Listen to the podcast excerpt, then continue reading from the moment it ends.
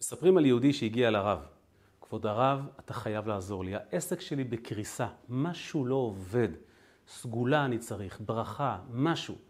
אמר לו הרב, יש לי בשבילך ברכה שתתממש אם תבצע את הפעולה הבאה. בבקשה, תתחיל לבדוק את כל המזוזות בכל החדרים ובכל הפתחים של המפעל שלך. אמר לו היהודי, כבוד הרב, זה המון המון חדרים. אם אני עסוק במזוזות, אין לי זמן לתפעל את המפעל. אמר לו הרב, אין לך ברירה.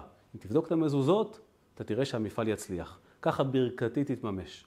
הלך היהודי שלנו והחל לעבור פתח פתח, דלת דלת, הוריד מזוזה אחר מזוזה, בדק את כולם. זה לקח לו הרבה מאוד זמן, ימים, שעות, שבועות, אבל ראה איזה פלא, לאט לאט התוצאות התחילו לעלות והמפעל חזר להיות רווחי. היהודי כולו מלא התפעלות, חזר אל הרב שלו ואמר לו, כבוד הרב, הברכה שלך עבדה, הסגולה התממשה.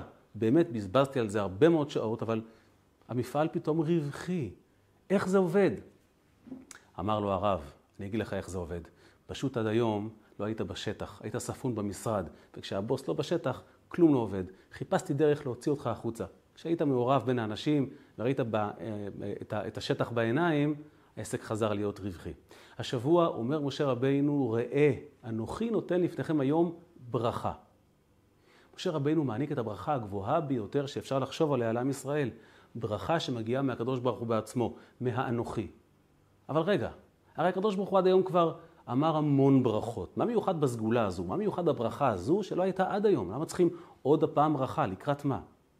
תמיד כשיש לנו שאלה על פסוק, אנחנו מיד פונים לפשטן, לפרשן המרכזי שהוא רש"י. רש"י אומר, אתה יודע על איזו ברכה משה רבינו מדבר? הוא מדבר על הברכה שהקדוש ברוך הוא בירך בהר גריזים ובהר עיבל. מה הסיפור? ממש לפני הכניסה לארץ, משה רבינו בציווי הקדוש ברוך הוא מחלק את בני ישראל לשתיים. חלק הוא מעמיד בהר גריזים, חלק בהר עיבל, והעם מתחיל לומר כמה ברוך יהיה זה שעושה מצוות, ואמר כל העם אמן, וכמה לא ברוך יהיה זה שיעבור על המצוות, ואמר העם אמן. זו הברכה. זו הברכה של ראה אנוכי נותן לפניכם היום ברכה. למה? מה מיוחד בברכה שנאמרה על הר גריזים ועל הר עיבל? מה יש שם? ולמה זו הברכה שאיתה אנחנו נכנסים לארץ? היו ברכות הרבה יותר יפות קודם. שהקדוש ברוך הוא אומר למשל לאברהם אבינו, ואברך מברכיך. למה צריכים יותר מזה? התשובה נמצאת בחודש שאותו אנחנו נתחיל בשבת הקרובה. פרשת ראה תמיד נקראת ליד, בסמוך לחודש אלול. מה הסיפור של חודש אלול? איך חודש אלול הפך להיות חודש הרחמים והסליחות? האמת היא שהרקע ההיסטורי לחודש אלול מתחיל מיד אחרי חטא העגל. משה רבינו ירד עם הלוחות בי"ז בתמוז. ראה את העגל, שבר את הלוחות. הקדוש ברוך הוא בתגובה רצה, חס ושלום, לפגוע בבני ישראל. משה רבינו התחנן לפני הקדוש ברוך הוא שלא יעשה את זה. הקדוש ברוך הוא הסכים להקשיב לטענה של משה רבינו בראש חודש אלול. במה התבטאה ההסכמה הזו? איך אנחנו יודעים שהקדוש ברוך הוא הסכים לא לגעת בעם ישראל? כי בראש חודש אלול הוא קרא למשה רבינו שיטפס ההרה כדי לקבל את הלוחות השניים. ובראש חודש אלול טיפס משה רבינו אל הר סיני, ובפעם השנייה הוא שהה שם 40 יום ו-40 לילה, לחם לא אכל, מים לא שתה, והכין את העולם ואת עצמו ואותנו לקבל את הלוחות השניים. ואז, אחרי 40 יום, ירד משה רבינו בי' בתשרי. י' בתשרי זה יום כיפור, עם הלוחות הללו. ואז הקדוש ברוך הוא אמר, סלחתי. זו הוכחה שאלוקים סלח לנו, ומאז יום כיפור הפך להיות יום כיפור. ולכן, ראש חודש אלול הוא יום שבו מתחיל זמן של מידת רחמים. שבו הקדוש ברוך הוא מוכן להקשיב גם למי שנפל ולמי ששגג. וזה מסתיים ביום כיפור. ולכן זה נקרא חודש הרחמים והסליחות. מאחורי הקלעים, האריזל גילה לנו שחודש אלול זה חודש שבו מתגלה בעולם דרגה מאוד מאוד גבוהה, קוראים לה י"ג מידות הרחמים. אתם מכירים את זה מהסליחות, השם, השם, כל רחום וחנון. מה זה בעצם? מדובר על דרגה רוחנית מאוד מאוד מאוד מאוד גבוהה, שהעולם לא יכול להכיל אותה.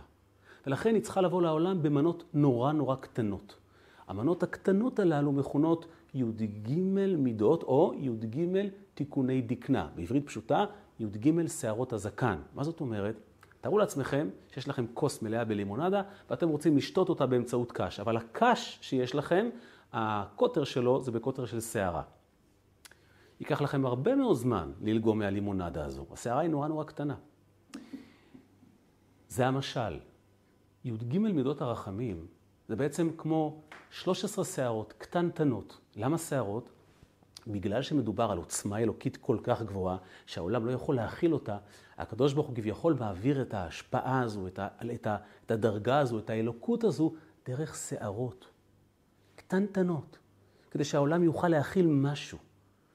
והדרגה האלוקית הרוחנית הגבוהה הזו, ממנה מגיעה הסליחה. תארו לעצמכם שמישהו פוגע בכם, והוא מבקש סליחה. כמה תעצומות נפש צריכים כדי לסלוח לו? מעומק הנפש לסלוח לו. ככה הקדוש ברוך הוא, מעומק עמקי האלוקות, משם מגיעה הסליחה לעם ישראל. גם על חטא העגל ובכלל. אבל הדרגה הזו כל כך גבוהה, כל כך עוצמתית, שאם נחשף אליה, כולנו נעלם, נתבטל. אז מה עושה הקדוש ברוך הוא? הוא נותן לנו את זה במינונים קטנים של י"ג מידות, 13 שערות קטנטנות, בטפטופים, כדי שנוכל להכיל את זה. זו הסיבה, דרך אגב, שעל פי הקבלה יש עניין בזקן, כי זקן מסמל את ההשפעה הזו של הרחמים. החיבור בין הראש לבין הלב, באופן של השפעה שאפשר להכיל אותה. האריזל קורא לזה 13 עלי השושנה. כמו אהוב שמביא לאהובה פרח ורוצה לבטא את כל העוצמות שהוא לא יכול להסביר לה. מה הוא יאמר? אני אוהב אותך, הוא כבר אמר את זה. אז הוא עושה מעשה, הוא מביא לה פרח, אבל בעצם הפרח הזה זה לא הסיפור. מאחוריו מקופלת העוצמות האדירות של מה שהוא חש כלפיה. או מתנת פיוס. אומר הארי ז"ל, בחודש אלול, הקדוש ברוך הוא מעניק לכל יהודי שושנה, עם שלושה עשר עלים, שלושה עשר מידות הרחמים, שלוש עשרה שערות, תיקוני דקנה. אבל אז מגיע בעל התניא ושואל שאלה מעניינת. אם באמת בחודש אלול ישנה כזו הערה, כזה אור אלוקי מתגלה בעולם, 13 מידות הרחמים, השם השם כל רחום וחנון ערך אפיים ורב חסד ואמת. זו דרגה אדירה שמשה רבינו גילה אותה אחרי חטא העגל כשהוא עומד בתוך נקרת הצור וראית את אחוריי ופניי לא, לא, לא יראו. דרגה אדירה. איך יכול להיות שחודש אלול הוא לא כולו חג? הרי חג ושבת אלו זמנים שיש קדושה בעולם. אז לפי האריזל ולפי הסיפור של משה רבינו, כל חודש אלול אמור להיות חג. איך קרה שהחודש הזה הוא חודש של חולין? אומר אדמו"ר הזקן, בעל התניא, התשובה היא המלך בשדה. שתי מילים שמקפלות בתוכן את כל חודש אלול. המלך בשדה. מהו המלך בשדה? נסה לדמיין מלך גדול שיוצא אל השדה. יוצא לצפות בעם שלו כשהוא בחיים האישיים הפרטיים שלו. מה זאת אומרת? יש זמנים שבהם אנחנו באים לבקר את המלך. לא כל אחד זוכה, ומי שזוכה צריך להתכונן הרבה, מה לומר, וגם להתלבש יפה, ולקבוע טוב, ואם הוא זוכה הוא בא אל המלך, ואיזה פחד ואיזה חיל ורעד. אבל דמיינו שהמלך פתאום יוצא אל השדה, כמו שהוא, פתאום מגיע לעבודה שלך, פתאום עומד לידך במשרד, במטבח, בכביש, צופה בך כמו שאתה. זה לא חג, זה לא שבת, לא קיבלת זימון, אתה לא מתרגש כי אתה לא מודע בכלל. הוא עומד וצופה בך. אומר בעל התניא, בחודש אלול אלוקים יוצא אליך, אל החיים שלך. משל למלך שיוצא מארמונו ומעירו, ויוצא אל השדה. שדה ביהדות הוא משל למקום שבו עובדים, שבו טרודים בעבודה ולא מונחים במשמעות העמוקה של החיים. לשם המלך יוצא, ואומר בעל התניא, ושם עומד המלך, הוא מקבל כל אחד בסבר פנים יפות ומראה פנים שוחקות לכולם. הוא עומד שם וצופה בך במבע, במבע פנים אוהב, איך שאתה. ולכן זה לא חג ולא שבת. כי לא עושים דרמה. המלך לא ביקש תעצור את החיים ותבוא לבית הכנסת, כמו בראש שנה וכיפור, שאז באמת יש אימת הדין. הוא בא אליך, הוא יצא אליך, הוא רוצה לצפות בך. ולמה הוא עושה את זה?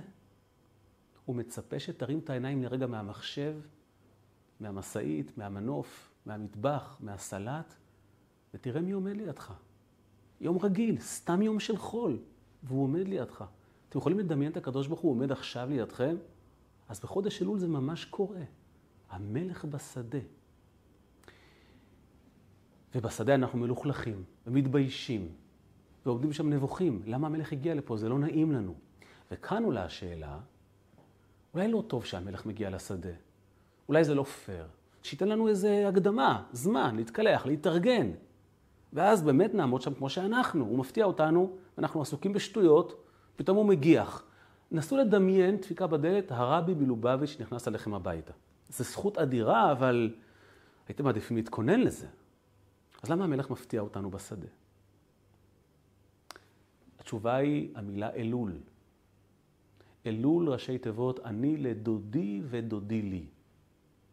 אני לדודי ודודי לי, הפסוק המלא הוא הרואה בשושנים. אני לדודי ודודי לי הרואה בשושנים. השושנה זה הי"ג מידות שהמלך מביא לך. אבל מה זה אני לדודי? למה לא אני למלכי ומלכי לי? אומר הרבי מלובביץ', לא סתם אלול זה אני לדודי ולא אני למלכי. מלך הוא באמת מעורר אימה. מלך אתה באמת מעדיף שיבוא, אבל יודיע לפני. אתה לא רוצה להיות מופתע על ידי מלך. אבל הפסוק אומר, אלול אני לדודי ודודי לי הרואה בשושנים. את השושנה הביא לך הדוד. ומהו דוד? דוד זה אוהב. את דודי מגיע. לא מלך הגיע לבקר, הוא מלך. אבל הוא לא הגיע כמלך, הוא הגיע כאוהב. הוא הגיע כי הוא התגעגע. הוא הגיע כי המסר שלו הוא, אתה לא מבין שבאתי אליך כי התגעגעתי? והתגעגע, והתגעגעתי אליך בדיוק כפי שאתה. עם הסדאיות, עם הלכלוך, עם הבוץ. אני לא רוצה שתתכונן. אני לא רוצה שתהיה מלאכותי, אני מוכרח שתדע, אני אוהב אותך כמו שאתה. ותראו כמה זה נפלא, המלך בשדה, אומר הרבי מלובביץ', המלך לא סתם בחר לבוא לשדה. המלך בחר לבוא לשדה כי בשדה נמצאים אנשים שהם לא צדיקים. צדיקים יושבים בבית הכנסת ולומדים. המלך יצא לשדה כי יש לו מסר לעולם. והמסר הוא, אני אוהב אתכם בגלל שזה אתם, ולא בגלל המעשים שלכם. לאהוב צדיקים זה קל כי יש סיבה לאהוב אותם. אני בא לשדה כי בשדה אין סיבה לאהוב אותך. אני בא לעבודה שלך, שם אין לי סיבה לאהוב אותך. אם אשתך פתאום תפתיע אותך בעבודה ותראה שאתה שקוע בקובץ אקסל, שאתה שקוע בלסחוב מסעות כבדים, למה שהיא תאהב אותך? אבל אם היא תפתיע אותך ותראה שאתה חושב עליה, כותב לה שיר, קונה לה פרח, היא תתאהב. אומר הקדוש ברוך הוא, אני עכשיו דוד, אני לא מלך. אני רוצה לבוא אליך כפי שאתה, שאתה עסוק בקובץ האקסל, במטבח, בעבודה, אני אצפה בך מלא אהבה, כדי שתדע שהמסר הוא, אני אוהב אותך בגלל מי שאתה, לא בגלל המעשים שלך. לזה קוראים אהבה עצמית. אהבה שהיא למעלה מטעם ודעת. וזה מה שקורה בחודש אלול. וזו הסיבה שחודש אלול הוא כל כך מיוחד, ועם זאת, הוא לא חודש חגיגי. אנחנו לא עוזבים את העבודה ולא עוזבים את המלאכה, נשארים בחיים שלנו, אבל כל הזמן כאילו רואים את המלך לעינינו. ולכן פרשת ראה תמיד נקראת בסמוך לחודש אלול. ראה, זה לא דמיון. אתה מוכרח להבין שזה כך עד למצב שממש תראה את זה, שתחוש בזה. כמה פעמים יהודי אומר לעצמו, אה, בטח אלוקים לא סובל אותי. בטח שמגיע חודש אלול. לא סתם פעם יהודים אמרו שאלול ראשי תיבות, אוי לי ואבוי לי. אוי ואבוי, המלך מתגלה עכשיו, אני אתגלה במערומיי. מה אני שווה? מי צריך אותי בכלל? כן, את הבעל שם טוב צריכים, את אברהם צריכים, אותי אלוקים בטח לא סובל, עדיף שלא יסתכל עליי. כמו שפעם אמר מישהו, נכון הקדוש ברוך הוא, נכון שבנו בחרת מכל העמים, אבל אולי אתה יכול לבחור ככה איזה עם אחר לכמה דקות. זו תפיסה שנובעת משנאה עצמית. בטח אלוקים לא סובל אותי, למה שיסבול אותי? אני הרי יודע מי אני. חודש אלול מפריך את התזה הזו ואומר, אני לדודי ודודי לי.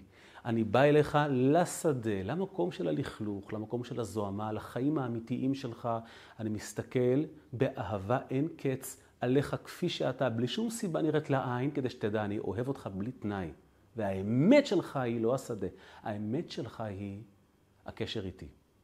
פה חייבים לומר עוד משהו. יש לנו עיר, שדה ומדבר. עיר, שם הצדיקים גרים. שם הנשמה של כל אחד ואחת מאיתנו הייתה לפני שהיא באה לעולם. שדה זה העולם שלנו. מקום שבו הנשמה ירדה, העמל, העבודה, העולם שלנו. אנחנו עסוקים כל כך בעבודה, בפרנסה, ששוכחים את, ה, את המהות שלנו. אבל יש דרגה יותר גרועה, מדבר, מדבר שממה, מקום נחש, שרף, עקרב, מקום של קליפה, של טומאה, של עבירה. המלך לא מגיע לשם. לשם הוא לא מגיע כי אם הוא יבוא לשם הוא נותן לזה לגיטימציה. זה כמו הסיפור המפורסם שאמרו חסידים. היה פעם חסיד גדול שאמר, חוכמה להיות חסיד בבית כנסת? אני אהיה חסיד ברחוב. אז הוא יצא לרחוב. זה היה ברוסיה. ואז הוא אמר, חוכמה להיות חסיד ברחוב בעיירה הנידחת ליובביץ', אני אסע לעיר הבירה, שם אני אהיה חסיד. הוא נסע לפטר, לפטרבורג, שהייתה אז עיר הבירה. וכשהוא הגיע לעיר הבירה הוא אמר, חוכמה להיות חסיד ברחוב בפטרבורג, אני אכנס לתיאטרון, ושם אני אהיה חסיד. הוא נכנס לתיאטרון. אז הוא אמר, חוכמה להיות חסיד בתיאטרון כשאני לא רואה את ההצגה. אני אראה את ההצגה ואשאר חסיד. הוא ראה את ההצגה וירד מהדרך. אלוקים לא יורד אל המדבר. הוא לא, הוא לא ילווה אותך בשטויות שאתה עושה, כי אז הוא ייתן לזה לגיטימציה. הוא רוצה שלא תהיה שם. אז הוא מגיע עד השדה. השדה זה מקום שבו אתה עמל ועובד, שוכח לרגע מי אתה, אבל לא מתלכלך. צא מהמדבר, לפחות תגיע לשדה, שם תפגוש את הקדוש ברוך הוא. שם הוא יראה לך את אהבתו הבלתי תלויה. זה כמו, כמו הורה שילדו עושה דבר שאסור לעשות. אתה לא תאמר באותו רגע לילד, טוב שעשית, העיקר שאתה הבן שלי. לא, ממש לא טוב שעשית, אני לא רוצה לשמוע על זה עוד הפעם. בוא נדבר על זה. אתה הבן שלי. המדבר הוא מקום שבו אנחנו לא הולכים אליו. לא תקבל ממני שום לגיטימציה. אני אתן לך שושנה בשדה. המלך יוצא אל השדה. וזו התשובה למה הקדוש ברוך הוא אומר, ראה אנוכי נותן לפניכם היום ברכה. הר גריזים והר עיבל, המיוחד בברכה שקיבלנו בהר גריזים ובהר עיבל, מכל הברכות האחרות שקיבלנו, שקיבלנו את הברכה הזו ביחד. וענו כל העם יחדיו ואמרו אמן.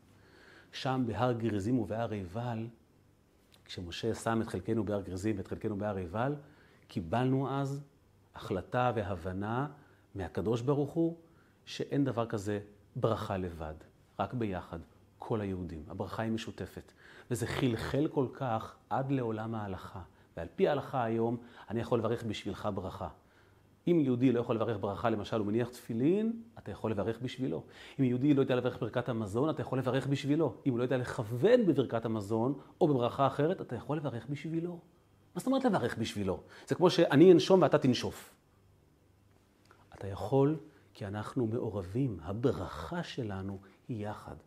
ראה אנוכי נותן לפניכם היום ברכה. אומר רש"י, איזה ברכה? בהר גריזים ובהר עיבל, המקום שענו כולם יחדיו ואמרו אמן, הברכה היא משותפת. ולכן אנוכי נותן. רק הקדוש ברוך הוא בעצמו, אנוכי, יכול לאחד בינינו. אותו מלך, אותו דוד אוהב, שיוצא אל השדה, דווקא אל השדה, אל המקום שבו אתה לא מצפה למצוא אותו, כדי להראות לך שהאהבה שלו אליך היא בלתי תלויה. הוא מאחד אותנו. אנשים שגרים בעיר, אנשים שגרים בשדה, גם אלה שהגיעו מהמדבר, והוא מעניק את השושנה שלו, את האהבה שלו, את י"ג מידות הרחמים שלו בחודש אלול לכל יהודי. ולכן, יהודים, יהודיות יקרות, חודש אלול הוא זמן לא של אוי לי ואבוי לי, הוא זמן של שמחה, של תקווה גדולה, של ביטחון גדול, של צעדה גדולה לקראת שנה חדשה, שהקדוש ברוך הוא יברך אותה, שתהיה גם טובה וגם מתוקה. שנה טובה ומתוקה וחודש אלול שמח, מלא בסליחות ורחמים לכולנו.